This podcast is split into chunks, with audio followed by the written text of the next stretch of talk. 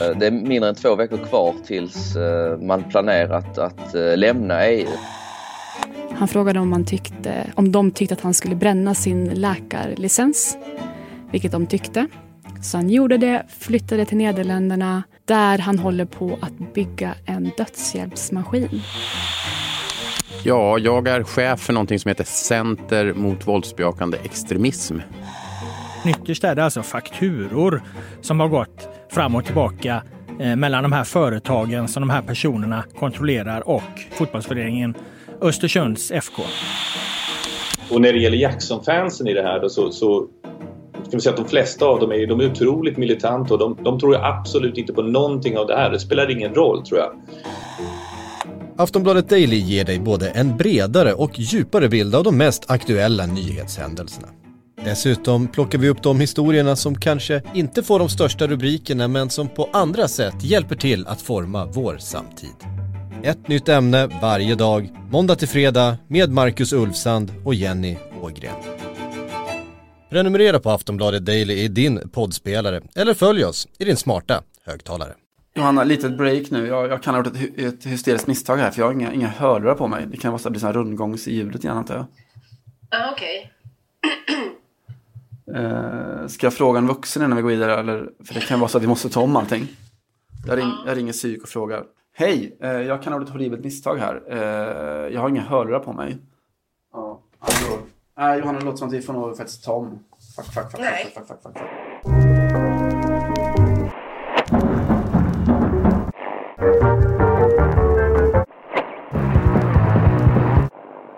Senast jag var på den här arenan var det Malmö FF som jagade Chelsea. Chanslöst men löftesrikt och visade att de hade etablerat sig på en ny nivå. Sedan dess har vi ägnat sex veckor åt att leta motargument mot FFF, mot MFF. Backuppsättningen. Om Rasmus Bengtsson går sönder. Utan Marcus Rosenberg. Och här var det ett jagande Häcken på plats för att argumentera på egen hand. Precis som kanterna i vår sköld, låt denna säsongen, sick, kantas av guld. Banderoll meddelade ett par hundra nerresta från hissingen. Det var nog Sim- det sämsta, sämsta in, introt någonsin. Vilket, eh, vilken skit. Simon Bank i text eh, och Simon Bank i ljud. Välkommen tillbaks Simon till podcasten med namnet Fotboll Radikal.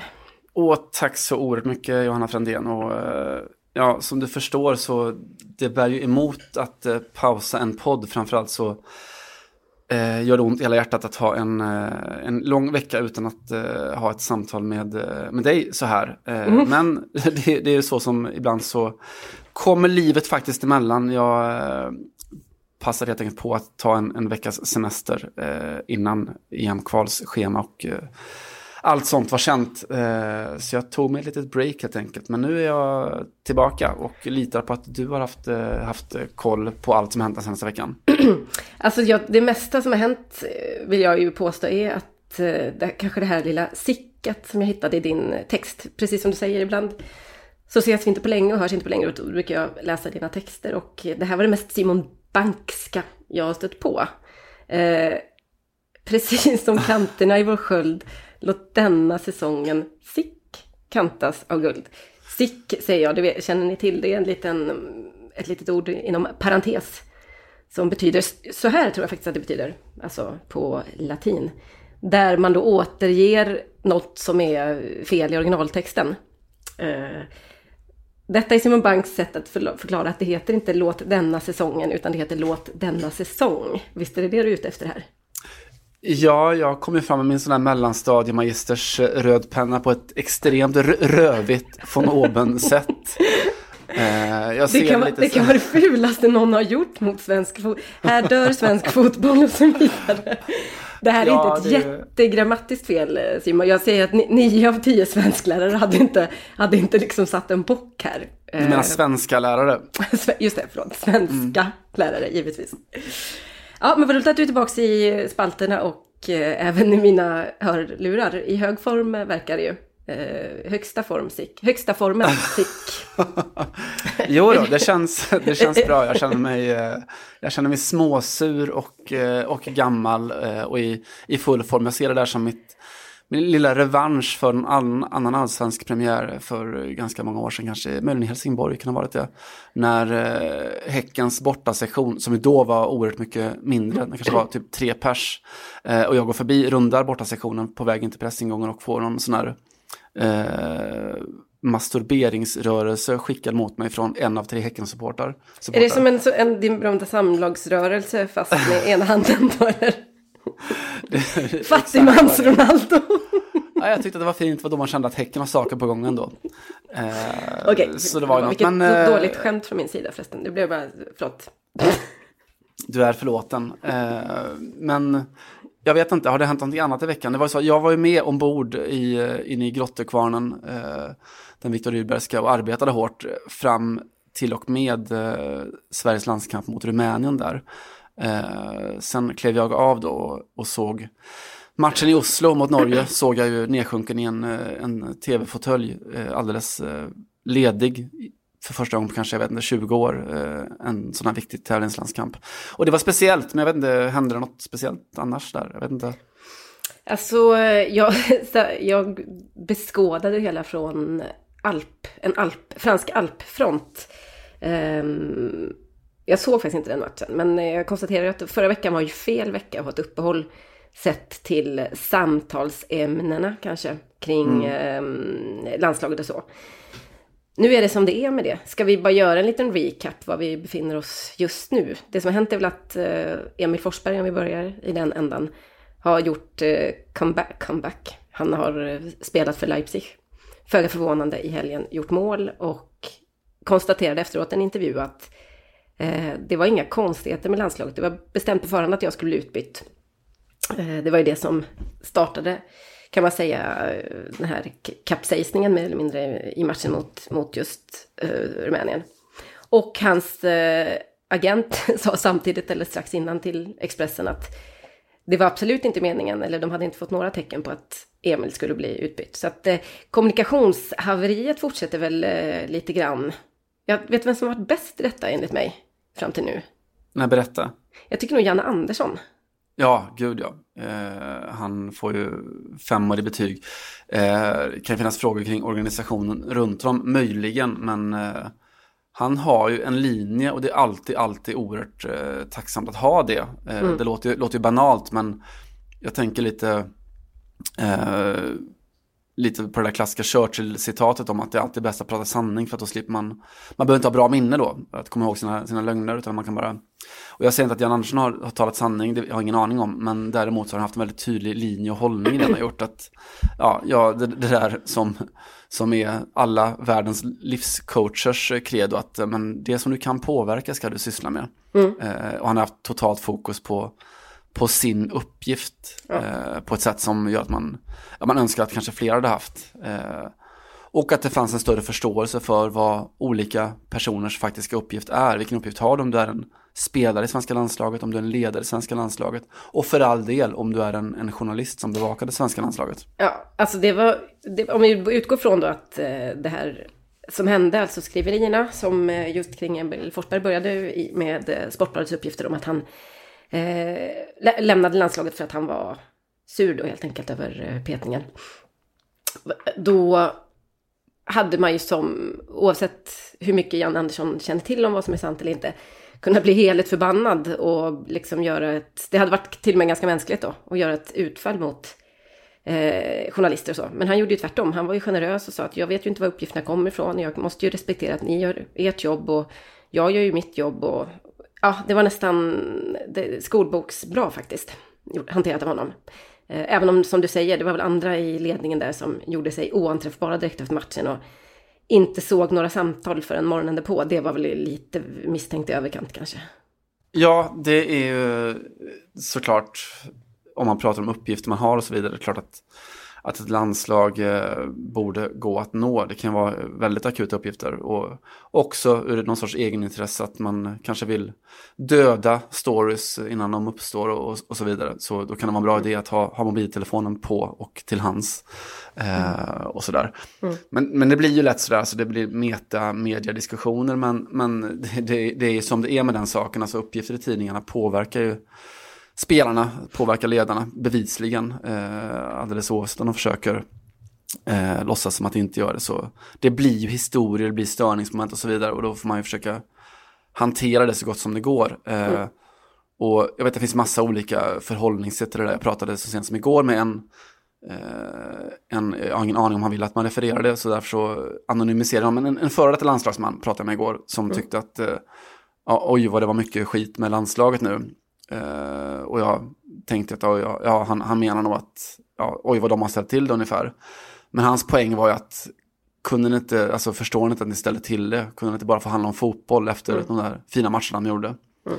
Uh, och då har man ju lite ett, uh, något sorts grundproblem med att förstå vad faktiskt, vad det är som, som till exempel journalister arbetar med.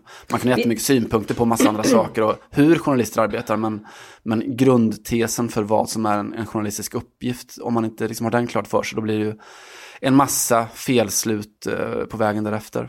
Vi hade ju en fantastisk turkisk skribent som gjorde några inhopp för, ett par år sedan efter att Ergan Sengin hade gått ut med och sagt liksom att varför är svensk media så sur? I Turkiet hyllar de landslaget mycket mer. Eh, får mig att tänka på, minns du hans namn eh, Simon? Jag gör ju inte det. Eh, för dåligt. jag tror att det var många som misstänkte dig för att kanske ligga bakom den här. Men det är ju det är fortfarande okänt eh, för det stora flertalet vem den här turken är och hur mycket han har inspirerats eventuellt av, av nuvarande skribenter på Sportbladet. Men det är lite, den, det, är lite det stuket på det. Ja, det var många som skrev till mig också. Jag, jag, jag tyck, vi pratade ju faktiskt om det här i vårt förra avsnitt då, då, då. Det enda som hade hänt då var ju att Fotbollskanalen via Olof Lund hade gått ut med uppgifter om att eh, Victor Lindelöf, nej. Victor Nilsson Lindelöf. Lindelöf. Ja, i alla fall han då, eh, Vigge, hade eh, tackat nej, att, att det spelade in det här att eh, John Guidetti hade eh, blivit petad då. Eh, jag tror aldrig att Fotbollskanalen påstod att det var hela eh, anledningen. Och det var ju ganska uppenbart att det inte så var.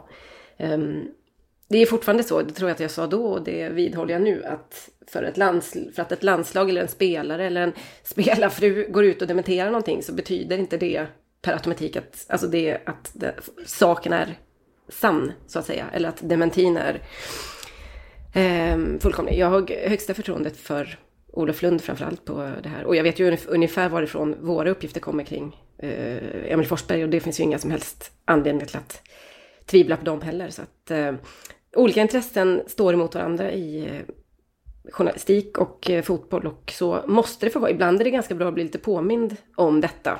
Eh, mm. Någonstans. Ja, absolut. När det man blir får... för gulligt liksom. Ja, verkligen. Ja. Mm. Och, och, man får sortera ut liksom. Det finns... Eh ja, eh, truths and unknown truths och, och så vidare som man säger i amerikansk politik. Och i det här fallet får man sortera ut det man faktiskt vet och där, det som är uppgifter och så vidare. Mm. Eh, I Victor Nilsson Lindelöf-fallet så är väl eh, såklart, alltså det framstår med allra liksom, största tydlighet att det finns en sanning som är att, eh, att Maja och Viktor har fått sitt första barn, mm. att det inte var okomplicerat på något Nej. sätt och att vi inte har någon som helst rätt att sätta oss till doms över ett sånt beslut. Det skrev jag även inför där, alltså med all, all, den förståelse som, som ryms i världen för hur man känner sista veckorna för en, en förlossning och om dessutom graviditeten är komplicerad så eh, de hade aldrig rätt i världen att, eh, eller han hade aldrig rätt i världen att, eh, att tacka nej och att hänvisa till personliga skäl. Givetvis. Och så vidare. Det betyder inte att, att alla andra uppgifter, ja, inte är sanna. Det betyder däremot att det är uppgifter just. Mm. Och det gäller det med Forsberg-fallet också. Att det behöver inte vara en, en total sanning. Däremot så är det Eh, det är uppgifter, det är någon som har påstått det som av, av journalister som gör ett, ett gott hantverk, får man väl utgå från. I, I en... Emil Forsberg-fallet får vi väl ändå konstatera att eh, Sportbladet 12 timmar före landslaget mm. visste att han skulle åka hem. Så att, eh, det är en sanning. Ja, det är en det är sanning. det är en sanning. Och Det till och med Jan Andersson påstår att han inte visste det och sa att det, det är problematiskt. Så att Ja. Det, det kan vi ju slå fast, sen får vi väl folk tro vad de vill. Jag ska lyfta en annan grej. Jag, jag håller helt med i det du säger. Jag tycker också att man, att, eh, för det var många som sa, ska det inte räcka med att man säger privata skäl? Och det, Mm. det tycker jag absolut, alltså utan någon som helst tvekan. Det man får förstå när man säger så är att det blir spekulationer och kanske lite, alltså det, det, det, får man köpa någonstans liksom. Det, Så tråkigt är det. Kanske lite extra också, det här är en litet, det går ut till hela den generationen, inte bara de som är kända, men de som är uppvuxna på sociala medier och berättar väldigt mycket om sitt liv. Kända människor, alltså unga kända människor. Nu pratar jag om eh, Victor Lind, ja, Nilsson Lindelöfs fru då, Maja, som jag älskar lika mycket som alla andra såklart. Men det är klart att om man, eh, om man liksom poddar och bloggar och instagrammar och berättar om eh, att man ska få barn och nu har man gift sig och man lägger upp bilder och så. Eh, och det här gäller ju, det vet ju du och jag som jobbar på en kvällstidning. Det, det här är ju kändisar som någonstans bjuder till, eller bjuder in till detta. Då får man också vara beredd på att eh, när det blir komplikationer, när det blir jobbigt eller när man vill vara privat helt enkelt, så kan man inte riktigt ställa samma krav som om man hade haft en helt, eh, förstår du, anonym eh, tillvaro och inte exponerat sig på, på sociala medier.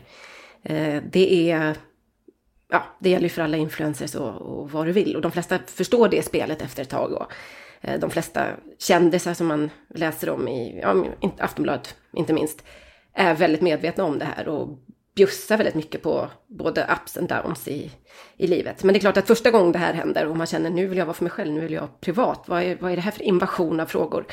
Så måste man förstå eh, någonstans att det här är medielogiken och inte bara, utan det är också en massa andra människor som undrar och spekulerar och ställer frågor kring den här graviditeten eftersom den har varit eh, ganska så exponerad helt enkelt. Ja, det finns ingen sån total av och på-knapp ju. Eh, Nej, givetvis man- inte. Självklart har man all rätt att vädja om respekt och så, men man kan inte alltid förvänta sig att, ja respekt kan man förvänta sig, men att intresset eh, försvinner kan man inte förvänta sig. Det är ju den där av och på-knappen som, som Zlatan Ibrahimovic använde på många sätt. Att han eh, använde pressen för att kommunicera ut det som han ville, men Mm. eh, vill, ville helst inte ha några frågor om, om andra områden då. Nej, just det. Men vet du vad, ett bra exempel faktiskt eh, med Zlatan om man tittar på eh, hans fru, eller de är väl fortfarande inte gifta då, men Helena Seger, som är totalt frånvarande på sociala medier, alltid har varit extremt spar, sparsmakad med intervjuer och så. Eh, jag menar, hon eh, fick ju också två barn när han var aktiv eh, i landslaget. Eh, där det här inte gick att följa och det bara var, ja, folk såg väl att hon var gravid, men det var inte liksom mer än så. Man, det, det, det var verkligen ingen följetong. Och sen så hade det kommit ett barn och så berättade Zlatan det eller knappt. Eh, så det går faktiskt till och med på den nivån att, eh, och till och med om man är väntar barn med en jätteberömd människa som Zlatan så går det att hålla på det privata om man, är, om man nu är intresserad av det. Vilket jag förstår verkligen att man är och, och högaktar henne för att ha hållit den profilen. Jag säger inte att det är fel att göra tvärtom heller. Men eh, jag tycker det är ett ganska bra belysande exempel på att eh, vill man inte ha att någon ska liksom grotta i ens privatliv så det kan man styra ganska så mycket själv faktiskt. Ja, så är det. Vi kan avsluta vårt lilla mini-intro här med att säga grattis till eh, Vigge och Maja då, i alla fall. Till, Stort grattis! till deras första barn. Toppenkul.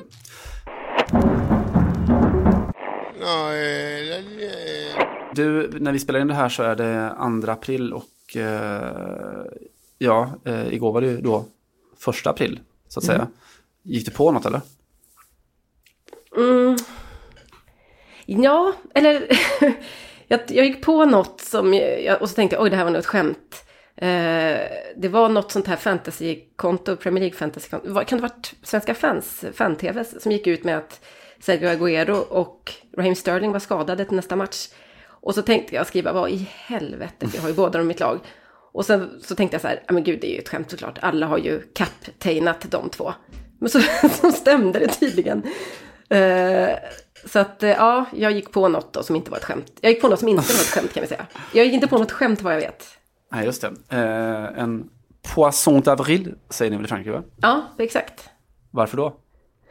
Ja, varenda år så dyker, kommer det alltid, dyker upp i flödet så här, förklaringen, det här ligger bakom. Det är väl lite som sill, sill. Jag kommer inte ihåg exakt faktiskt. eh, Nej, jag antar att din dumma sill säkert har någon sorts etymologisk koppling till, till det, det franska. Alltså, För det var ju fransmännen som uppfann aprilskämtet som Mm. allting, allting annat av värde i hela världen. Mm. Eh, någon sån här 1500-talsgrej. Jag tror att grunden var att de bråkade om när liksom hela det administrativa året skulle inledas. Om det skulle vara första april som det hade varit dessförinnan eller om det skulle bli första januari. Eh, så det var väl någon slags föregångare till Brexit-striden. Ska vi vara en, en del av världen eller ska vi, ska vi anpassa, eller ska vi inte anpassa oss och hålla kvar vid våra traditioner ungefär?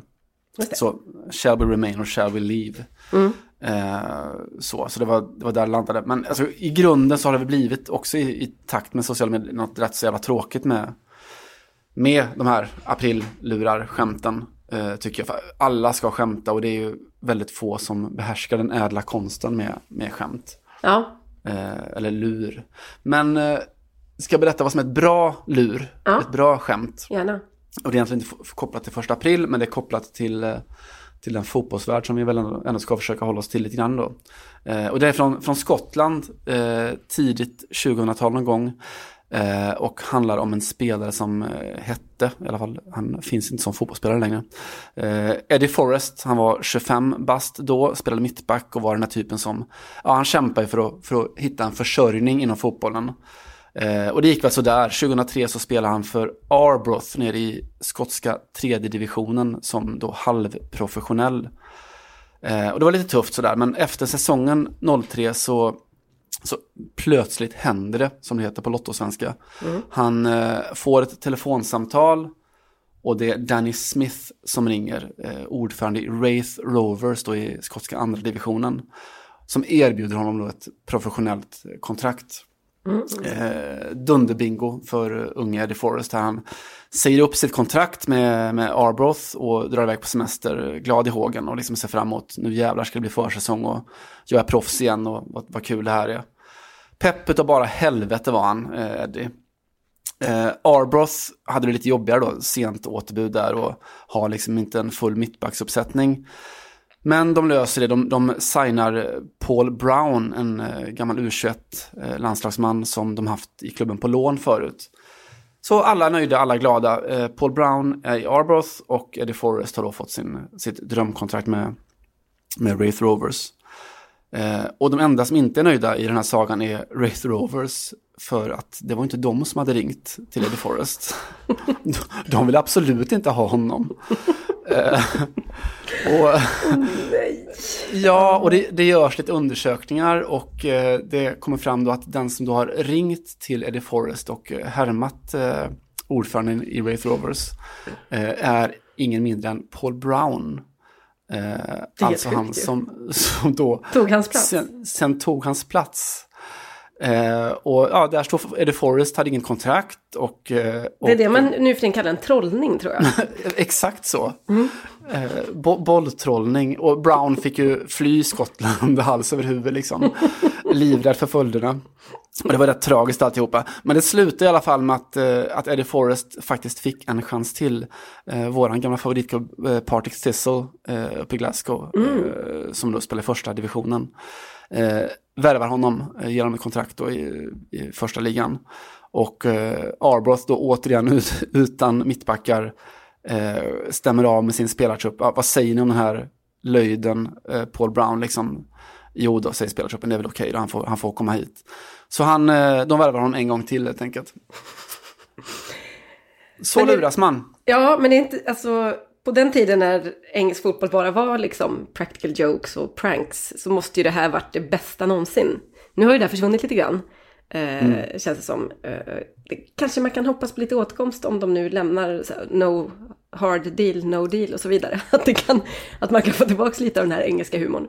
För det är den som är mest hotad kan jag ju känna av eh, globaliseringen. Det, resten kan man ju skita i liksom. Ja, rätt mycket. Ska vi liksom gå ut i den stora natten ska vi i alla fall göra det med ett, ett, ett gött garv. Så känns det. Mm, det är exakt så. Ja, just det. Fan, vi är på de brittiska öarna. Jag ska bara bränna av den här för att eh, det är pyttelite roligt. Och eh, att jag har en liten hake. Eh, Arsenal slog ju Newcastle med 2-0 blev det väl. I eh, går när vi spelade in detta. Eh, måndag alltså. Eh, de är nu redan uppe på lika många poäng som på hela förra säsongen då. Som blev eh, Arsène Wengers sista. Eh, hur förklarar man det? Ja, det är lite svårt att veta, men på temat förklara sina intentioner så lät det så här, och vi måste lyssna på det innan det här försvinner i liksom eh, glömska. När Unai Emery tog över klubben och på, jag vet inte ens om man ska kalla det stapplande engelska, det här är någonting annat. Berättar om sina är det ens ambitioner. engelska?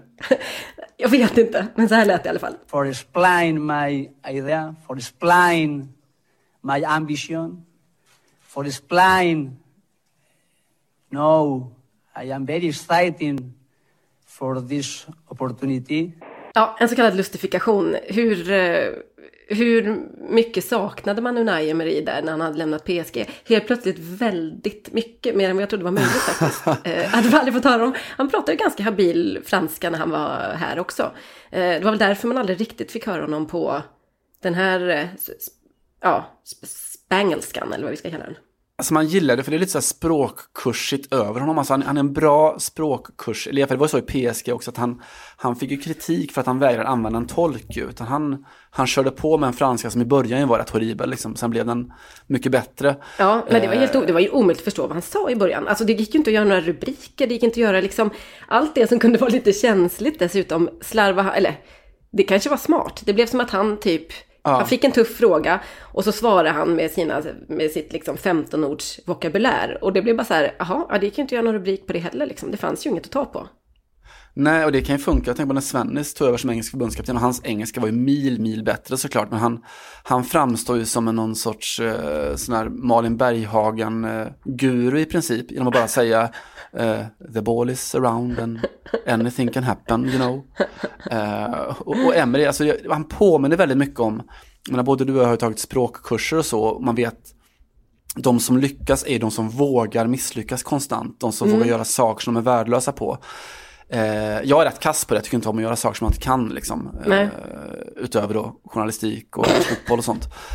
Eh, men Emery, han, han kör bara. Det är som Ja. att han är ute på någon slags eh, privat eh, vendetta här. Att han, han ska minsann lära sig det här jävla språket. Kosta vad det kosta vill. Om inte ni fattar så får ni väl, ja, bear with me. Jag kommer, jag kommer, ge mig, ge mig ett år till så kommer jag kunna uttrycka mig på ert språk också. Ja, ja, nej, det är underbart. Jag älskar inställningen. Det är faktiskt...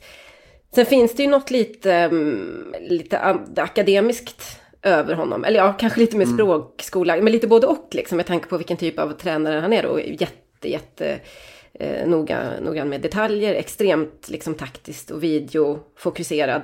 Kanske inte har så mycket auktoritet. Eller har väl egentligen ingen alls. Vilket gjorde att det inte riktigt gick i i PSG till slut. För att du behöver liksom, till slut behöver du faktiskt någon som står där och pratar om cojones när man ska gå in på Camp Nou och bara stänga igen en, en, fyra, en match man leder med 4-0 från första och så. Men eh, han var ju liksom alltid sådär, jag satt ju ner och intervjuade honom för The Guardian faktiskt. Art, och då gjorde vi den på spanska så det var ju ja, hundra gånger lättare då. För man kunde skriva någonting i alla fall efteråt. artig liksom och belevad, trevligt att träffas och du vet så här, eh, på ett helt annat sätt än eh, ja, Laurent Blanc till exempel, till exempel om man ska säga något om hans, om hans företrädare på, på posten. Så att, eh, ja men vi gillar ju Emery ändå. Jag Ja. är väldigt fäst vid honom. Jag, saknar, jag har aldrig saknat honom så mycket som när han började prata om att han skulle explain saker och ting. Man tänker, att- att han, han borde ju känna ett grundmurat hat mot Hector Bellerin. Ja, det kan man ju tycka. Han har inte hans Spockny riktigt, som någon eh, twittrare kallade det på podcast Radikal Twitterkontot. Där ni gärna får titta in om ni vill ha extra material och så vidare. Just det. Mm. Eh, nej, jag vet också att ett av skälen till att det skar sig mellan Emery och eh, Hatem Ben Arfa i PSG var just att, att Hatem stod i omklädningsrummet och härmade hans dåliga språk. Vilket ju är så mycket lättare att förlåta när man har hört det här klippet. Alltså hur skulle de inte kunna göra det för någonstans? Nej, känna. gud nej. Då har man ingen humor. Nej, just det. Mer humor, inte mindre. Nej, precis. Exakt. Eh, Mer du- EU, inte mindre och så vidare. Just det, just det. Fuck the rest of the world. And to hell with the rest of the world. Jag leda in oss i en, eh, en rätt så, i det, den tråkiga rubriken Metapoddande, får man göra det? Ja, tyckte det var Ja. lite småintressant. Ja, schysst. Det är så att eh, svensk, den svenska, svenska poddkartan blev ju ganska mycket fattigare när Lilla Drevet eh, försvann och då i någon mån ersattes av eh, Ola Söderholm då, eh, maestron där, hans nya poddprojekt Stormens utveckling. Och det är ju ganska färskt än så länge det projektet och man vet fortfarande inte, eller man, jag vet inte riktigt vad, vad jag ska göra, göra av det sådär. Eh, menar, man älskar ju Ola Söderholm såklart, Mm. men man vill lite så sitta och skrika åt, åt gästen han tar in där att du är inte min riktiga pappa! Just det. Lite, lite den känslan. Mm. Eh, men hur som helst, så i, i förra avsnittet nu i veckan så var Jonathan Unge på, på besök där. För andra Och- gången, så det, Mm. det är ändå, det vittnar ju om att de har, att han har förstått lite vad folk saknar. Väldigt mycket så. Eh, och då, just i båda de här avsnitten, så, eller i ett av avsnitten, det som nu kom senast, så pratar de ju om, om fotboll eh, och fotbollsjournalistik och eh, slog fast då att fotbollsjournalister i och för sig så saknar vi självdistans eh, och det fattar jag inte alls vad han menar med det egentligen. Eh, men att de ändå då är de viktigaste journalister som, som finns överhuvudtaget. Vad, utnämnde de inte Olof Lund till Sveriges viktigaste journalist, alla kategorier? Det var precis vad de gjorde. Mm. För att fotbollen är så jävla mycket viktigare än politiken, eftersom politiken ändå inte tar tag i det enda de borde bry sig om, nämligen klimatfrågan. Precis så. Mm. Eh, och ja, det, det är bara att hålla med och skriva Ja. under på, på hela den totala analysen. Ja. Men i alla fall, det som jag ville komma till är just förra gången som Jonathan Unge var på, på besök eh, hemma hos Ola och de pratade då, för då, då ironiserade de lite över det här med, med sådana här åsiktspaket. Eh, och vi kan väl bara ta och lyssna på ett litet snitt ur det samtalet. Men att det är så himla konstigt att det inte kan finnas någon som tycker att islam suger röv och tror att människan påverkar klimatet. att, att det inte finns någon sån, för det måste ju ändå finnas. Någon som liksom med hela sitt hjärta hatar islam. Som tycker att det här, bara går omkring och skriker på gatorna att vet ni inte att Mohammed, han låg med en nioåring. Och sen vänder sig om och bara, du, den här plastflaskan, den slänger du inte på marken. Den ska återvinnas. Sådär då, det är ju där vi har landat lite grann, att det liksom har blivit omöjligt att vara politiskt intresserad och samtidigt vara en så här, ja, tredimensionell människa. Är du alt-right människa så hatar du muslimer och kvinnor och är klimatförnekare. Mm. Och är du, är du vänster så älskar du Greta Thunberg och du gillar menskonst och du gillar vargar typ. Eh, så där har vi ju landat då en bit in i hela den här sociala medier-experimentstiden.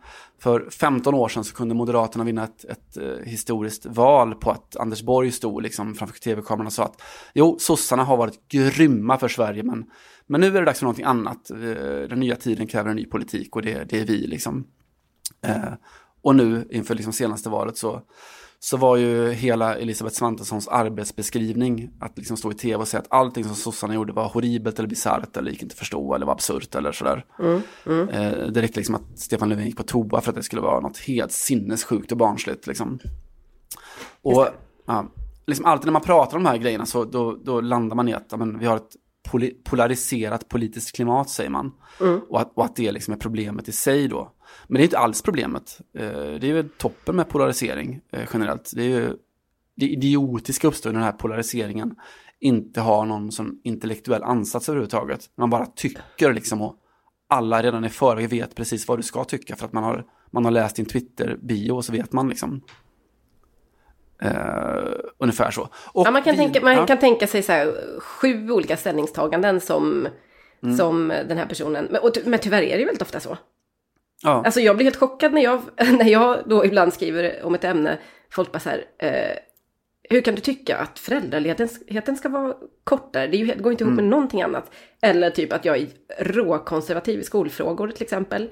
Eller vad du vill, att det blir massa kortslutning hos folk. Att de bara så här, men vad i helvete? Då tappar de, då är det många som bara så här, jag tappar all respekt för dig här nu. Jag bara okej, Ja. jag har typ noll respekt för folk som inte har, som har köpt ett helt paket. Alltså jag kan inte, jag kan inte tänka mig något tråkigare än att hänga runt med folk som har ett så här, 15 fasta åsikter som hör ihop. Nej, exakt. Alltså, det blir lite att... Fan, det är ja, därför men- jag flyttat från Sverige. Ja. Suckers. Jo, men det blir lite som att du är, att du är Paul Brown då helt plötsligt. Så här. Vi, vi, vi trodde att det var i vårt lag liksom. ja, exakt. Eh, och då fattar du lite var jag landar i det här liksom. För att fotbollskopplingen och allt det här är ju att, att om Jonathan Unge och Ola Söderholm sitter och är chockade av det här med åsiktspaket så kan de vända sig till Sveriges viktigaste journalister. För vi är ju grymt vana vid just det här.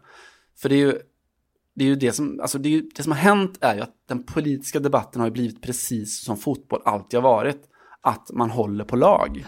Just det, den har sportifierats helt enkelt. Precis så, och det är inte Mm. fel att hålla på lag. Jag menar, många av mina bästa kompisar håller på lag. Eh, men det jobbiga är ju när det liksom inte längre är ett val att, att vara supporter, att hålla på ett lag, utan att det bara, eh, när liksom allting blir en reflex, när allting börjar och slutar med att ja, men jag har valt mitt lag, jag har valt mitt åsiktspaket. Eh, men det vore rätt så härligt att liksom kunna stöta på en svensk support som inte hatade Östersund, som, som inte tyckte att 51%-regeln är, är det bästa som någonsin har hänt och så vidare. Mm. In, inte för att jag eh, liksom inte skulle dela deras åsikter överhuvudtaget, men för att det vore kul. Alltså, vi förtjänar Inte för att du bättre inte har de motståndare. 15 vanligaste åsikterna eh, som vänsterliberaler har, men det är ändå, ändå. Till exempel så. Men alltså ett så tydligt exempel, jag kanske dragit det förut då, men när, när Henrik Larsson kom tillbaka till Allsvenskan till Helsingborg eh, och eh, första gången som han kom till Stockholm så mötte han Djurgården borta. Och Henke var den han var, liksom, han var en, en VM-bronshjälte, landslagsikon, eh, en, en klubblojal stjärna som kommer hem till, till sitt lag i Allsvenskan då, skär ner sin lön med, till promillenivåer liksom, för att han vill spela för HIF. Och han var liksom enligt alla definitioner den sortens spelare som, som alla äl borde älska egentligen. Mm. Det han hade gjort i alla fall då.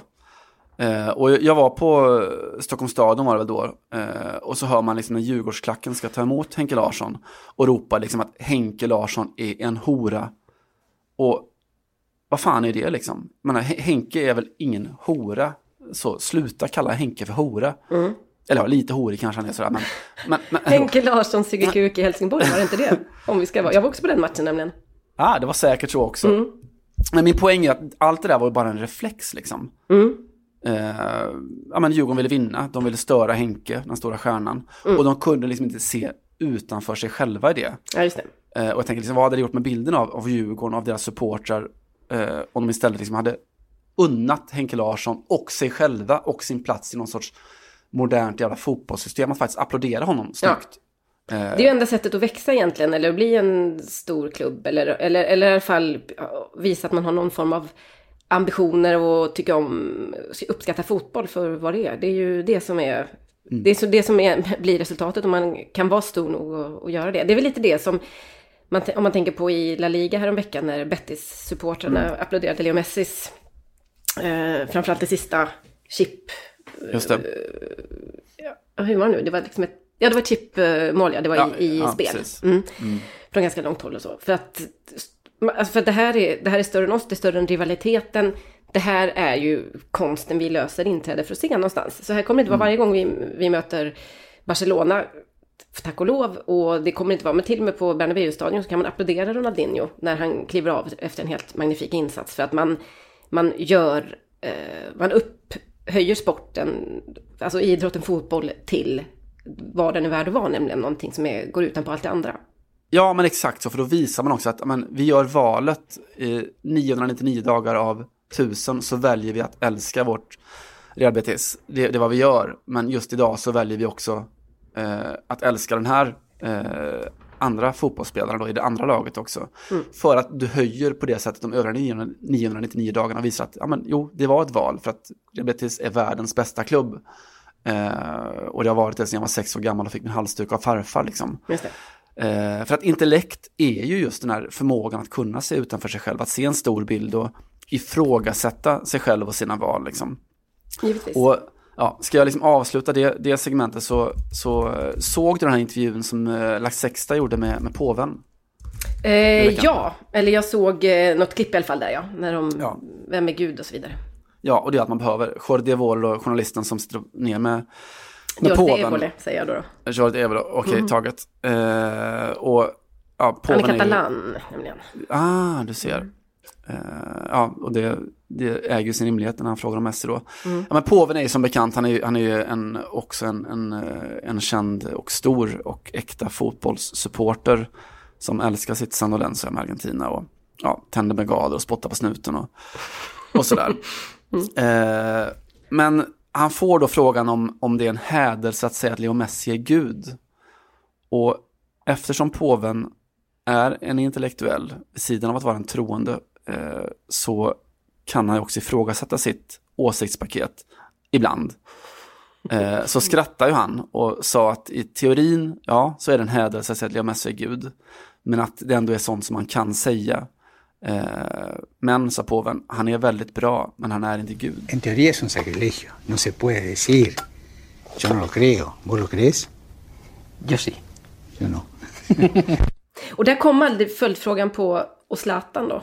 Som jag ändå själv brukar använda just det epitetet.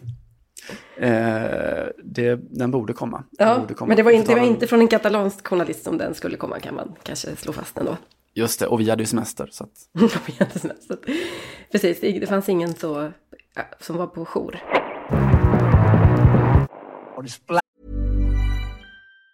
Say hello to a new era of mental health care. Cerebral is here to help you achieve your mental wellness goals with professional therapy and medication management support. 100% online. You'll experience the all new Cerebral Way, an innovative approach to mental wellness designed around you. You'll get a personalized treatment plan from a therapist, prescriber, or both in a safe and judgment free space. Your Cerebral therapist or prescriber will outline a customized plan with clear milestones along the way so you can get to feeling your best. With Cerebral, you're not alone in your mental health journey. We're here to empower you to live a fulfilling life. So take that first step towards a brighter future and sign up today at cerebral.com slash podcast and use code ACAST to get 15% off your first month. Offer only valid on monthly plans. Other exclusions may apply. Offer ends July 31st, 2024. See site for details. Färdigräntat om eh, poddar och medier och eh, sportjournalister. Men kanske Ja. inte om fotbollsgudar eller jag vet inte om... Ehm, kanske inte. Jag tänkte att du skulle ändå få dela med dig, när vi ändå pratar åsiktspaket. Kan du inte bara dela med dig av din eh, minst, eh, minst väntade åsikt? Mm, nej, det är väl att jag så här, generellt så finns det två saker som jag hatar mer än allt annat och det är ju rasism, fördomar och irländare. Eller tre saker då. Okej, och där kan vi gå vidare då.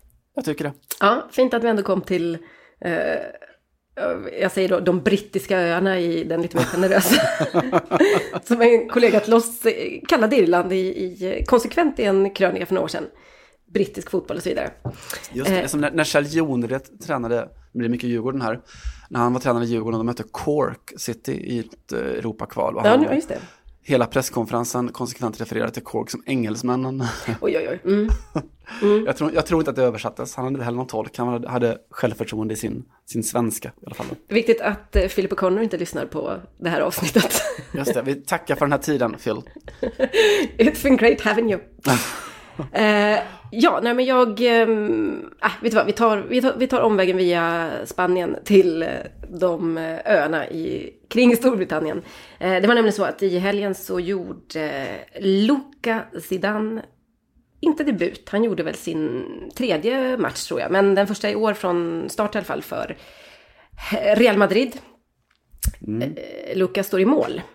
Det känner ni till. Eh, så han spelar under sin eh, pappa nu återigen då.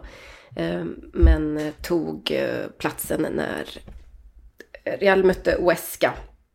Hade det lite svettigt. Real hade tack och lov en formtoppad Karim Benzema på eh, längst fram. Så att det, det blev bra ändå kan man konstatera. De, de löste det hela. Eh, 3-2 blev det helt enkelt. Vad ska man säga om detta då, förutom det uppenbara? Vi har ju haft, det var ju några veckor sedan så pratade vi om det här med eh, släktskap och eh, hur många som är liksom, framförallt då söner till stora fotbollsspelare som blir bra, men som inte blir tokbra. Det gäller nästan alla. Många blir ganska så bra liksom. Eh, och vi diskuterar lite vad det nu kan tänkas bero på. Det, det intressanta med den diskussionen var väl också att det är väldigt många som är bara söner eller döttrar till, ja, men till vad- andra kändisar. Mm. Carola eller Madonna som ändå liksom kommer upp på en eh, hyfsad nivå och kan vara proffs och så vidare. Eh, Lucas Zidane är 20 då och eh, lite av en bricka i målvaktsspelet i eh, Real Madrid. In, redan innan Zidane lämnade förra gången då, vilket ju inte är så himla länge sedan, så hade han sagt att han var inte jag tror att det var så att Florentino Perez hade redan eh, liksom bjudit in Kepa som, från eh, Athletic Bilbao. Nu hamnade han ju i Chelsea till slut. Och så sa Zidane på en presskonferens att det var inte det, han var inte intressant, för de hade en bra målvakts eh, trea som det var då. Och då, var ju, då hade han ju då uppenbarligen sin son Luka i åtanke som nummer tre. Eh, nu fick han chansen då, övertygade väl inte direkt, men ja, han gjorde det i alla fall. Eh, Courtois och eh, Navas fick eh, stunden helt enkelt. Eh, det är, det händer lite då och då att vi pratar om eh, söner och och fäder inom eh, fotbollen. Men tittar man efter så är det egentligen en, ett eh, pågående familjedrama runt om. Inte minst faktiskt i England, så nu kommer vi kanske dit då. Eh, och där finns det ju strålande undantag då. Det är inte alltid att de är, de är inte alltid fäder. Men Harry Redknapp till exempel är ju Ska se här då. Pappa till alla barnen. Nej, han är alltså... Alltså Frank Lampard är hans bror. Systers Son. Alltså, alltså, förlåt, sån, exakt. Ja, alltså så här är det väl att, jag tror att det är till och med så här att de, Harry Redknapp, Harry Redknapp och Frank Lampards pappa. Senior. Mm. Precis, Frank Senior, har, är gifta med två systrar. Just det. Ja. Ja, vet fan varför jag inte får ihop vad de är då exakt. Eh, det är ju lite enklare. Men nephew, återigen, det är lite lättare på andra språk. Eh, och blev ju jättefrågasatt då när han tränade West Ham på den tiden. Och det var ju någon journalist som inte kunde släppa det här liksom. Att varför ska du dra in din nephew här, gå före den ena och den andra? Så Harry Redknapp sa liksom att alltså, Frank, han är, jag tror att han kan bli någonting. Liksom. Han, är, han är faktiskt ganska så bra genom lite tid och så. Ehm, man får säga att det gick vägen. Inte heller någon som håller någonting emot eh, Cesare Maldini, att han satte Paolo på eh, planen 1986. Då bossade han över Italiens u lag Blev också ganska bra på sikt. Sen finns det ju de där som inte har gjort det riktigt samma avtryck. Eh, men som ändå kanske är lite kända. Jag tror att många, kanske, man tänker på kanske Jordi Cruyff till exempel i Barcelona. Mm. Eh, under pappa där. Eh, Roberto Mancini tog faktiskt med sig sin son Andrea till Manchester City 2010. Eh, Andrea som nu spelar i den italienska fjärde divisionen. Och eh, Tony Pulis har haft med sig sin son Anthony i tre olika klubbar tre olika adresser vid fyra olika tillfällen eh, i England. Portsmouth, Stoke, Plymouth och Stoke igen tror jag. Eh, så att familjen Zidane, eller kanske framförallt eh, Zinedine och Luka, sällar sig ju egentligen till en ganska så eh, stor skara. Och dessutom är inte Luka först. Vi hade ju Enzo också som är lite äldre då, 24 är jag nu. Och var den som gjorde debut först under pappa just. Hur länge sedan kan det vara? Två år sedan kanske? Tre eller någonting sånt där, eller? Ja, han var ju, ja, jag tror att han, kan han vara? Jag tror att han är typ 23-24 någonting mm, nu. Så 24 han det kan ha varit. Och han var ju väldigt lik eh, i spelsättet, det var helikopterfinter och väldigt så här, fin touch och sånt. Ja, så, precis. Så, så, blev det väl ingenting riktigt. Nej, spelar i eh, andra divisionen i Spanien nu. Eh, och så har vi två till då. Eh, Zidans. Det är ju, eh, vad ska man säga, en, en ganska stor eh, klan. Vi har... Män gör män. men, alltså män gör verkligen män. Kan inte, vi går inte säga något annat här. Eh, och ganska bra män också. Theo Zidane, 16. Han är eh, anfallare. Och eh, spelar med Frankrikes U17-lag eh, än så länge. Just det, Eh, Luka Zidane har ju tappat sin plats då i, i det franska U20-laget. Så att det har ju varit ett argument för att det här kanske var lite mer nepotism än någonting annat. Och sen har vi Elias som är 13 bara och uh, spelar i ett ungdomslag då i Real Madrid. Uh, han är faktiskt... Eh, Dels är han vänsterfotad och dessutom är han försvarare. Fan det här, snacka om och jag vill ha en hel... Jag vill ha så många barn. En hel elva? En hel elva, ja. Det är ju verkligen inte långt träffa en, en ny ung fru nu. Vilket jag inte alls uppmuntrar på något sätt. Men nu tänker jag, så skulle han kunna få det. För att de alla blir bra på olika saker märker man.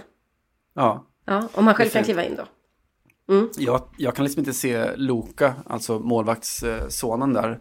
Eh, som är den som har kommit längst, må man säga, ändå då hittills. Även om Theo kanske rankas som den största talangen. Ja, precis. Eh, så, eh, så då tänker jag på, för han har ju exakt pappas leende och ögon. Precis mm. samma. Och all den problematik som man kan möta när man är, har en, en, en väldigt, väldigt känd pappa, kan jag ändå så känna en viss eh, eh, förståelse för. Mm. Eh, en, en självupplevd förståelse. Mhm. När jag var kanske, eh, jag drar inga övriga paralleller här, jag är totalt medveten om, om, eh, om nivåskillnader och så vidare. Men jag kanske var väldigt, väldigt färsk som journalist, en sådär 16 år kanske någonting.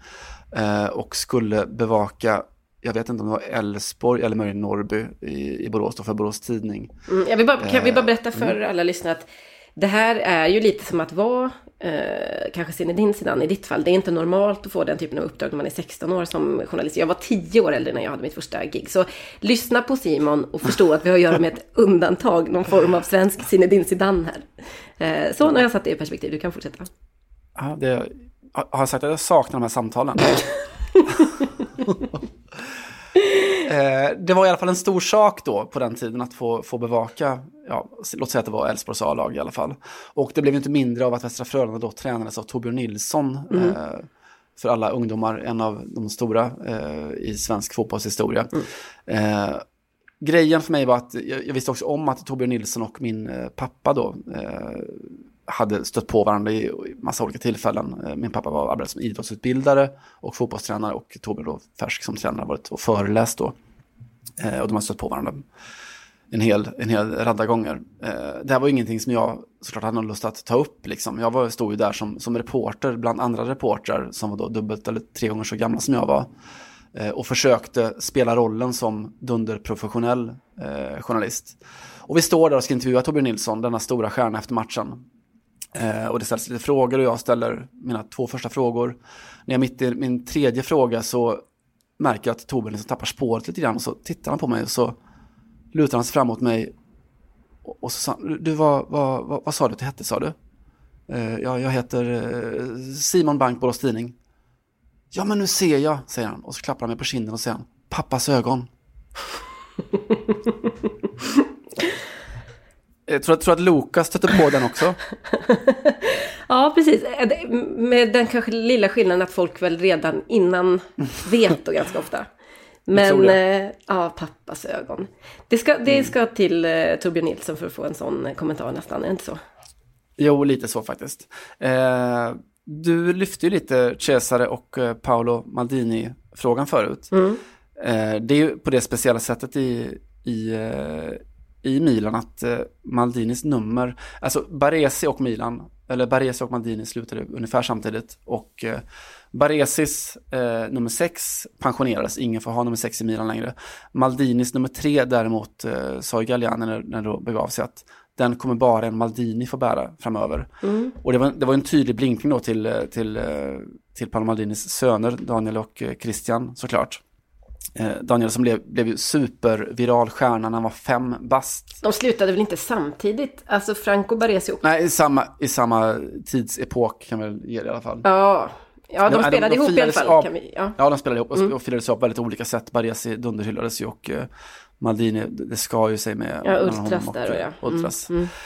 Eh, och ja, Daniel Maldini, när, när de Milan firade sin eh, Champions League-titel, den de tog i Aten där hemma på, på San Siro, så var alla ungarna ute på planen inne på San Siro och eh, det finns YouTube-klipp som har spritts 18 miljarder gånger där. Ja, han gör en jättebra Daniel, kapning? Ja, han gör en, en sån på... Jag tror Seedorf? att det- Seedorf, ja Mm. precis så.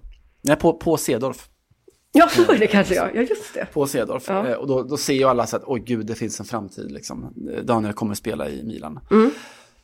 Och grejen är att i höstas så spelade eh, Daniel Maldini för Milans A-lag en träningsmatch då. Mm. Eh, och de mötte, eh, ja vilka kan det ha varit de mötte? Pro Piacenza tror jag. Där då Christian Maldini spelade i Pro Piacenza med nummer tre på ryggen såklart. Mm. Och Paolo stod på vid sidan och tittade, av, tittade på. Mm. Och eh, sen dess så Christian spelar nu i Serie C i Racing Fondo och kommer inte bli någonting. Han är 22 nu. Mm. Men Daniel Maldini spelar kvar i Milan i deras ganska mediokra Primavera-lag. Är målskytt där, frisparksspecialist och häromveckan så spelade han i Italiens U18-landslag. Mm. Debuterade där med ett, med ett kort inhopp mot Holland. Så vi ger inte upp va? Nej, verkligen inte. Pojkar pojkar och eh, pappor och eh, fotboll. Det är inte bara heller på plan. För ibland går det ju inte att, såklart att ta in en son. Är han helt kass så kanske någon annan i klubben kommer säga nej. Här får det nog vara här får vi nog ändå gå lite på någon form av meritokratisk princip. Det blir ganska dyrt annars. Eh, däremot är det också väldigt, väldigt vanligt att eh, de här eh, sönerna eller bröder eller vad du vill till eh, tränare och ledare inom fotbollen är agenter till exempel. Eller eh, ja, de är ledare på olika sätt. Man vet inte riktigt. De är inblandade eller involverade i klubben. Eller Pep Guardiolas eh, brorsa, Pera, är ju, eller var i alla fall, Andres Iniestas agent länge. Och det, jag menar, det är, här finns ju hur mycket som helst och hur många frågor som helst att ställa sig. Okej, okay, hur går det till då liksom när man ska sitta och eh, förhandla kontrakt och så vidare med tanke på vilken position eh, Pep hade i klubben. Eh, men eh, vi tar vägen över eh, de brittiska öarna igen då. Mina, mina bästa öar ändå. Eh, det, det gjorde nämligen så att eh, James Warnock eh, är, är, en, eh, vad ska man säga, agent. Eller han representerar en eh, agentur som heter Unique Sports Management. Och eh, som jobbar väldigt mycket med Cardiffs ja, öden och äventyr. Där pappa Neil uh, to the rest, nej to hell with the rest of the world är uh, boss och uh, tränare. Um, Neil var väldigt arg i helgen. Har du sett detta eller hört Simon? Nej, det har missat. Mm. Ja, det var ett... de fick ett mål mot sig som med goda skäl, man kan säga med goda skäl så blev han alldeles ursinnig. Och eh, då lät det så här. I don't, honestly don't know, but um, you know the best world, best league in the world and probably the worst officials at the minute. I don't know what Mike Riley does with the linesman because if you can't see that clearly, there's something wrong with you really. Så här lät i alla fall eh, Neil Warnock när eh, Cardiff tappade i alla fall en poäng som såg ut att vara hemma på ett mål från Chelsea. Det var Ruben Loftus-Cheek i på, ja, dels var det på tilläggstid och dels eh, var det brutalt tydligt offside. Eh, Neil Warnock vill man kanske inte ha emot sig eh, alldeles oavsett vad som eh, händer. Jag tänkte lite extra på honom på slutet med tanke på att eh, han också var väldigt sur förra veckan. När han fick tillbaka sin Aron Gunnarsson skadad mm. till klubb, ja, återstoden av säsongen helt enkelt. Eh, Gunnarsson hade ju spelat med Island, mött Frankrike och eh, skadat sig då. Det var ju EM-kval. Erik Hamrén var på Stade de France i vanlig eh, ordning. Eh, Hans andra hemmaplan. Känns ja, lite så faktiskt. Precis så. Eh, han är ju inte alltid väst när det gäller kanske just i eh, Frankrike. Men förra gången så chockade de ju i alla fall Mbappé och övriga någorlunda. Den här gången förlorar de med eh, 0-4 tror jag. Eh, och eh, Neil Warnock tyckte så här att eh, jag vet att Hamrén är ny på posten och han vill göra bra, bra ifrån sig. Men ligger man under med 0-3 så kan du väl byta ut spelaren. Tyckte han då. Han menar liksom att Aron Gunnarsson faktiskt hade kunnat få komma av så att de inte hade behövt eh, plocka tillbaka honom så skadad och lemlästad till eh, Cardiff i säsongs, eh, den här sista. Sa han titta på Jan Andersson som han gjorde med Emil Forsberg? Nej, men han sa så här.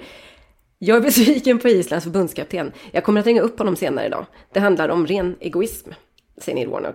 Och sen dess kan inte jag sluta att fundera på hur det här samtalet har... Och jag har ingen som helst clue. Men jag bara kände att det skulle kunna vara ett sånt episkt samtal i ordets då ursprungliga eh, bemärkelse. Alltså hur, hur bra kan det... Jag tror att det kan vara kanske 5-6 plus någonstans på det samtalet. När... Jag tänker att Neil Warnock ringde upp och skrek explain, explain, explain. jag tror inte han behövde skrika. Jag tror att Erik Hamrén blev, blev, blev liksom supernervös och försökte förklara att vi, vi we, thought we could win the whole shit, men och så vidare. Och så, och så bara blev det... Alltså jag tror att det var ett äh, jätteroligt samtal. Eh, ett ja. eh, i raden av många som man aldrig kommer få höra riktigt. Eh, tack för mig Simon, har du något att tillägga? Okej Neil, but uh, good luck uh, rest of season, I hold on you. Exakt så. Ja, fy fan, för att ja. få det samtalet. Det vill man inte ha. Man tror man har tagit över Island. Man tänker, det här liksom, det, kommer bli, det blir rätt så mysigt och vi kommer nog bara, ja, eh, ta vid lite där Lasse Lager och de slutade och gå runt i lusekofta och, och, och eller sån här islandströja och, och keep the face. Och så får man sånt där Mm. på sig. Får man Mm. Neil Warnock på sig? Nej, fan, alltså, vilket kanske öde. sista. Nej, hemskt. Ja. När jag tänker på lite på, i, i, linje med det du säger om just fäder och, eh, och deras söner på, på planen, att det inte är okomplicerat och sådär. Jag tänker på när jag följde Nice vecka ut och vecka in och eh, Claude Puel var där. Mm. Eh, som väl, jag vet inte om han hittat på något sen han fick kicken från Leicester, jag tror inte det. Eh, nej. Eh, då hade han ju eh, sina grabbar då, han hade ju Grégoire som spelar ytterback det, i, i laget. Mm. Eh, och som ju helt enkelt inte var bra nog. Nej, liksom. Han spelade vecka ut och vecka in. Och, vilket ju fick liksom till, eh, till följd att hela, hela eh, Nice Brigade, eh, Ultras där, eh, hatade ju Grégoire. Ja, och det var inte hans fel att han var kass. Eh, och Eller lite tycka- i och för sig, men... Kanske lite, han borde tränat mer eller något. Och man kan tycka att, att Claude borde liksom känt av vibbarna och att så här, vilat eh, Grégoire lite, men han, han gjorde istället det briljanta draget att han skickade in lillebror Puel, eh, Paulin, eh, som då var typ 15 eller något, också i laget. Eh, och det gick ju sådär, nu spelar Grégoire tror jag spelar i, i Gasselec nu på Korsika i, Mm. i Ligue B och eh, Ligue 2. Och eh, Paulin spelar i Avranches eh, i ja, de är national, tredje divisionen i Frankrike. Mm. Så de, de var ju helt enkelt inte, inte, inte bra nog, eh, det var uppenbart. Nej, men då, då, alltså det här handlar ju också mycket om vad, vilken position en tränare har i en klubb. För jag tänker att Zinedine Zidans position i Real Madrid är så sinnessjukt stark just nu. Så att han, vi ska inte vara förvånade om liksom tre år så är alltså... Han spelar Veronique.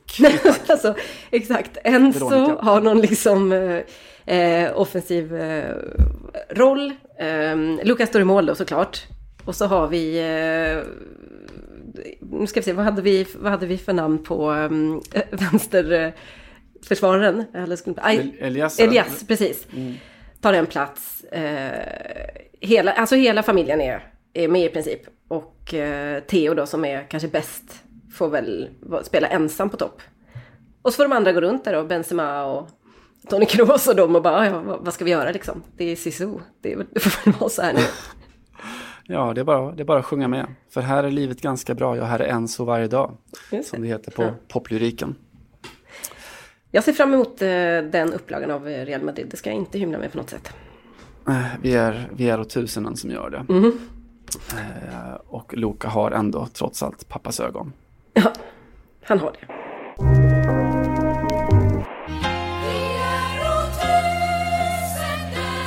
Du, låt mig lyfta fram, vi har varit i Italien en sväng i alla fall, låt mig profilera lite. Mm. Eh, pro, profitera och profilera. Eh, och bara konstatera att eh, Atalanta har haft en, en dundermånad i, i Serie A. Tre vunna, två oavgjorda, de är uppe igen och jagar Europaplatser. Och vi hyllar såklart eh, Gasperini. Såklart, men det finns ju en grej till som ligger bakom den här vändningen. Mm. Eh, något så pass radikalt som ett byte på målvaktsposten i Atalanta. Eh, Etrit Berisha, som vi ju känner och älskar sedan hans tid i Kalmar FF, sitter nu med på bänken. Istället så har Pierluigi Golini gått in och gjort det väldigt bra. Då. Och Golini, som är veckans profil, är känd för två saker utöver sin fotboll. Då.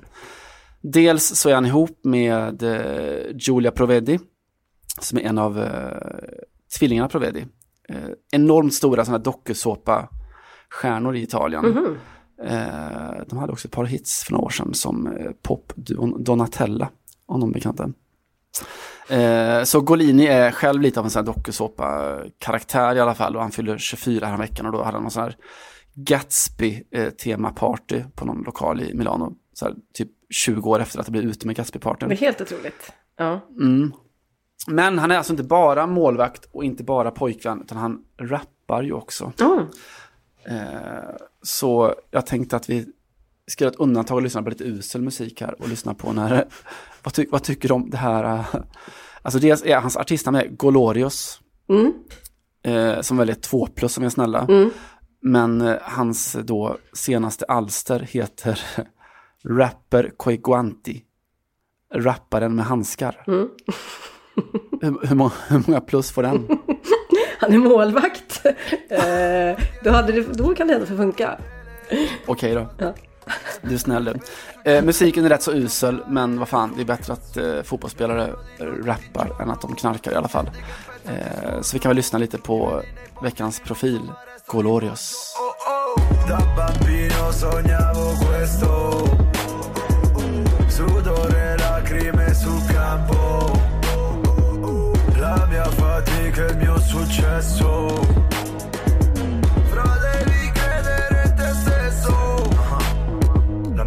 mio nome, lo stato e la tensione Ho visto un po' di tutto fra la droga e la prigione La voglia di cambiare, la fama di svoltare Non ho mai avuto niente ma da niente può arrivare Ljuvligt. Mm. Jättebra. Molto bene. Eh, ja, Okej, vad sjukt då. Jag skulle ju också faktiskt komma med ett litet eh, rap-tips. Eh, ska vi bara kasta in, för att bryta av lite grann, eh, en, en sån klassisk damfotbollsnyhet som kom i veckan. Nämligen att damernas Champions League inte får använda Champions League-hymnen. Mm. Följer du detta? Eh, när det kunde bli böter till och med.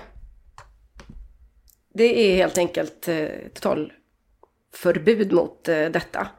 Eh, ligger det någon form av upphovsrättslig tvist bakom? Finns det liksom kontrakt via Uefa att de betalar pengar till någon? Detta är höljt i dunkel, för mig i alla fall. Känner du till mer om detta Simon så får du tala nu eller tig för evigt. Mm, nej, jag gör väl inte det. Det finns väl, eh, man skulle kunna lista tio skäl till varför Uefa fattar ett sådant beslut. Mm. Eh, och inget av dem är speciellt smickrande, Nej, men precis. Men allt börjar väl sluta kanske någonstans i att de gillar och hatar damfotboll väldigt mycket. Så att där man kan förstöra lite grann så brukar man eh, göra detta. Eh, skitsamma, när jag läste om detta så eh, gjorde jag det via vår eh, eminenta kollega eh, Patrik Bränning som skrev, har hållit i, eller skrev den första artikeln i alla fall. Eh, börjar så här då. Sedan införandet eh, 92-93 har Champions League-hymnen blivit en självklar del av Europas största klubblagsturnering i fotboll. Cristiano Ronaldo sjunger med i den och fotbollsfans över hela världen får gåshud bara av de första tonerna. Men hymnen är inte för alla.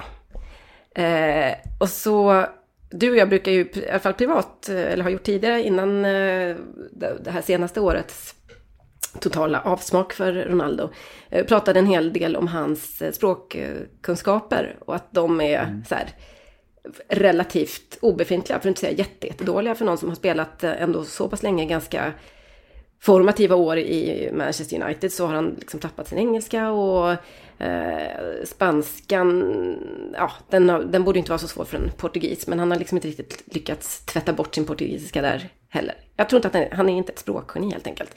Eh, vilket man inte behöver vara givetvis som eh, fotbollsspelare. Men jag garvade lite då när jag läste, eh, när Patrik Bränning slår fast att Ronaldo sjunger med i denna.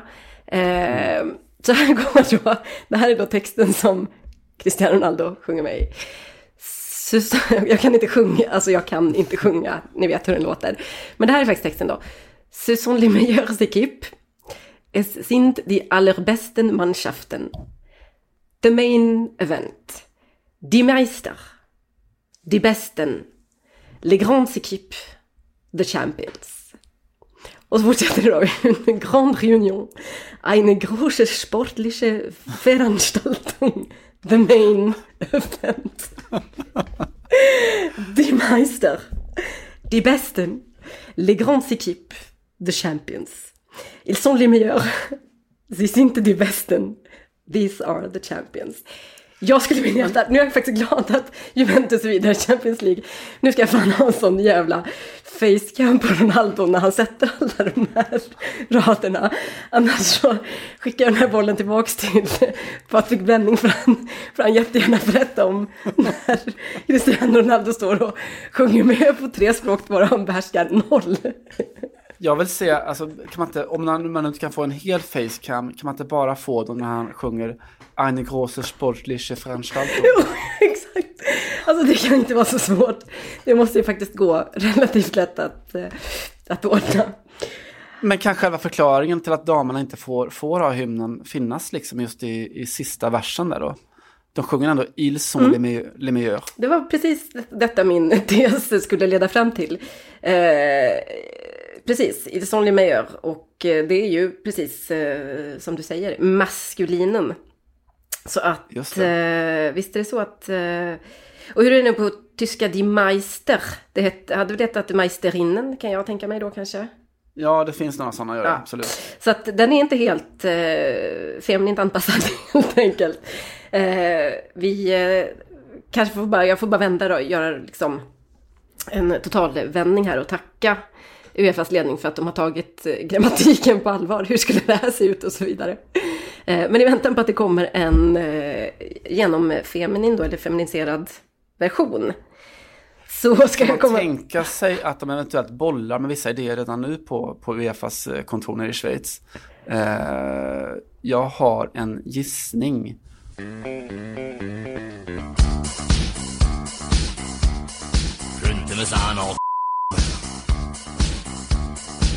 Runte med sand och med.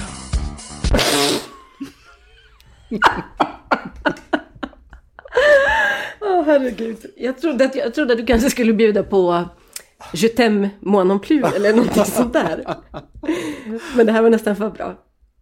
Ja, den, eh, den får finnas där. God gud. Eh, Okej, då är vi redo för veckans eh, kulturtips. Eh, som jag sa nu är vi lite fast i detta, men eh, skitsamma. Jag kan inte mm, göra något annat. Det här är supersmalt. Eh, eftersom det bara går ut till, som man brukar säga på hiphopspråk, eh, er som talar eller åtminstone förstår franska. Vi ska inte ha såna här tips, har vi sagt. Men nu kommer det i alla fall. För att det. Sick. Exakt så. För att det är lite bra, lite för bra. Det är lite för eh, fotbollradikal för att eh, inte tipsa om. Eh, L'Equipe har nämligen lanserat en podcast. Eh, för övrigt så är det jättemycket prat om podcasts i Frankrike den här våren. Det har så att säga slagit igenom sju, åtta år efter. Eh, vi var ju lite sent ut ändå kan man tycka, du och jag, men inget Mm. mot vad fransmännen är. Eh, kan också tillägga att det här var första året som det streamades lika mycket musik som det köptes skivor i Frankrike. Så att eh, de är lite mysiga på det sättet, ligger lite efter. L'Equipe i alla fall, den stora sporttidningen, har eh, lanserat en podcast som heter Undu. Podcasten som handlar om rap et foot. Som väl eh. också är eh, franska för väggspel, inte det? Ja, precis, exakt. Eh, 1-2 ett, ja, någonting mm. sånt. Eh, men det är väl också det man säger när man testar en mikrofon, tänker jag. Just det. Att, eh, hur som helst, rap är foto, eh, rap och eh, fotboll. Och eh, de, eh, där ambitionen då är att bjuda in människor som har det ena eller det andra. Eller både och. Det har bara släppts en, en episod än så länge, ett avsnitt. Jag vet inte hur ofta det är tänkt att den ska återkomma. Men det är i alla fall rapparen Yusufa och eh, vår gamle vän Mamadou Sakho. Och eh, som faktiskt förenas i det faktum att de båda älskar Liverpool. Ja, eh, Sakho har ju spelat där, som ni känner till. Och Yusufa är ett stor Liverpool-supporter. Eh, vi säger så här, talar ni franska, har ni ambitioner att lära er franska?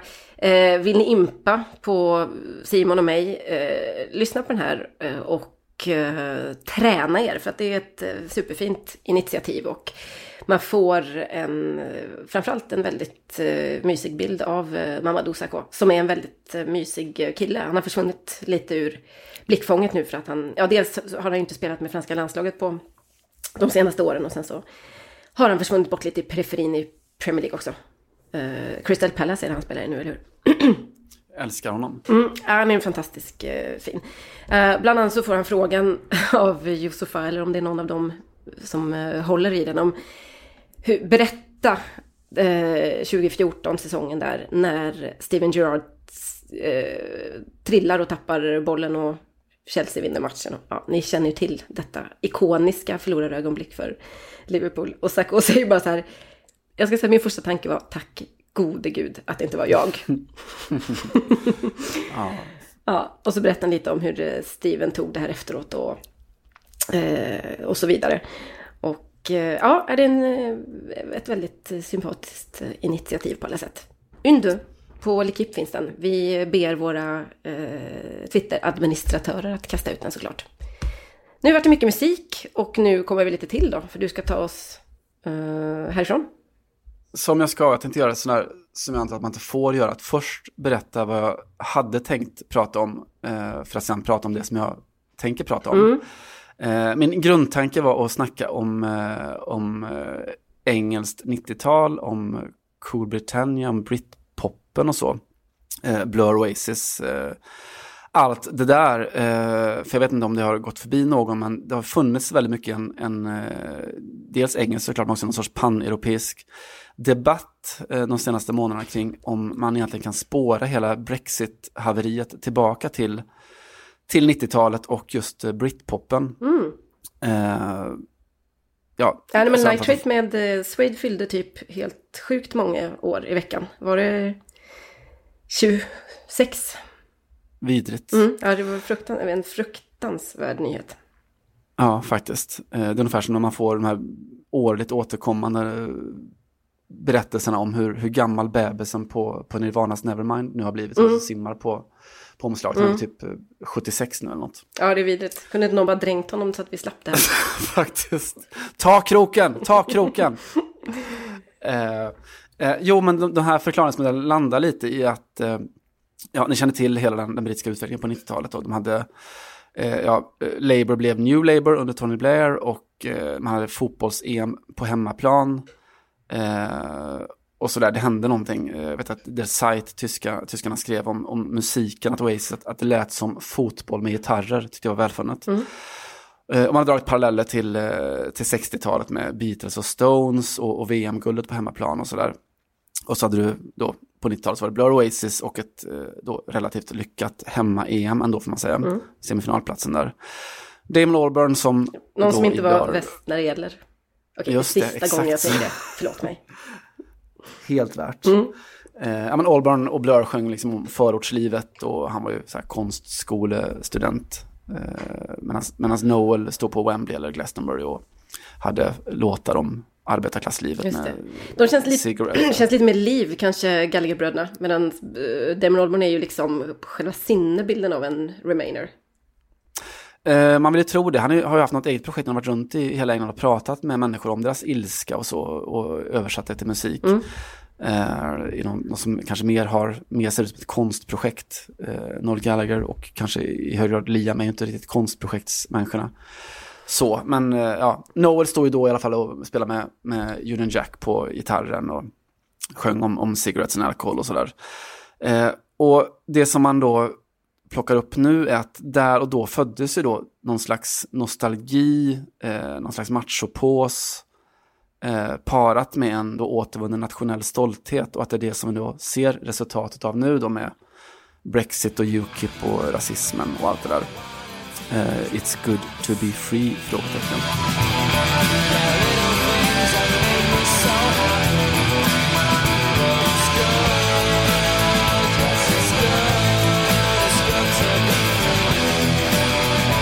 Men sen så tänkte jag att vi kan inte vara en, en fotbollspodd som går ut till Oasis liksom. Man kan inte vara det 2019 riktigt. Ja, det här var, det här var Mm. sammanfattningen av vad du tänkte prata om, men vad du inte kommer att prata om. Det som kunde ha blivit. Är du man, undrar jag. Ja, som jag är. Och nu ska jag förklara varför för dig också. Eh, lilla damen. Jo, jag tänkte spela något helt annat då. Eh, den unga engelska rapscenen. Och ursäkta för övrigt eh, mot rappandet då, det här programmet. Men det, det blev så. Eh, den nya superstjärnan som de har fått fram nu, eller som har kommit fram, en eh, kille från södra London. Som gör helt otrolig musik, helt otroliga låtar om Brexit, om att vara svart, om en massa, massa andra saker. Ni kan med fördel lyssna på Question Time, som är någon slags öppet brev till eh, Theresa May och alla de andra toppolitikerna, eller på Black, som är en, eh, också en helt otrolig låt om svart självförtroende. Och, En liten och vinkning till Tommy Nilsson.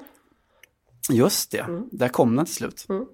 Eh, men det som jag vill tipsa om är en annan låt på albumet och eh, det är från då Psychodrama heter albumet som nu kom eh, för någon vecka sedan bara. Och göra det faktiskt i spåren det som alla i Sverige i alla fall har pratat om under, under min semester. Eh, den här dokumentären om Josefin Nilsson. Jag vet inte, har, har du sett den? Nej, det, ja, det går inte riktigt. Eh, Jag har läst otroligt mycket om den, men jag... Mm. För övrigt har jag sett nästan alla de här dokumentärerna som är ute nu som handlar om eh, ja, övergrepp och Michael Jackson och R. Kelly och allt det där. Jag läser allt som skrivs om dem. Men jag, någonstans bara kommer jag till en gräns. Jag klarar inte av att titta på dem. Så nej, Nej, Michael Jackson jag upp mitt korta Mm. svar. Mm. Eh, ja, den är ju såklart oerhört det räcker att läsa för att förstå det. En del, så här parentetiskt då, som, som hugger tag i mig där, det är, som jag tycker är en sån stark del av, av dokumentären, är en sån här enkel sak som, eh, som Josefin Nilssons smeknamn. Eh, då när hennes syster Marie pratar om Josefin så kallar hon henne för Josa. Just det. Alltså det finns något så intimt och väldigt kärleksfullt i det. Alltså hon, hon var inte Jossan eller Josse eller så. Ja. Utan hon var, hon var Josa, hon var helt unik. Mm. Så därför så tänkte jag befalla alla, varken mer eller mindre, att lyssna på låten Leslie som handlar om en ung kvinna som hamnat i en destruktiv relation med en då väldigt aggressiv man. En lång eh, lyrisk berättelse av en 20-årig kille från Stratham i London. Eh, Det här är Dave eh, som ni ska lyssna på som då berättar om Leslie. Eh, tack för den här veckan, vi är tillbaka. Det är vi. Ciao. Ciao. She said, I don't know myself. I don't know myself no more. She used to be the life of the party for true. And now she going out hardly ever. Her man got her in the yard forever. And her friends wanna help, but it's hard to tell her, hard to let her know that her man's possessive and aggressive. And she can't even see it, but for them it's clear as day. She's in a situation. Her friend Hannah had a man that was manipulative, so she can see it from a mile off. Turtleneck jumpers, makeup around the eye spots, all the signs were there. But Leslie made it seem a light affair, said it wasn't right to share. Her boyfriend, he was a mystery man. Didn't know much about him, but he's been in a can. Name's Jason. He's a bad boy with no reasoning. To be honest, I don't know what Les sees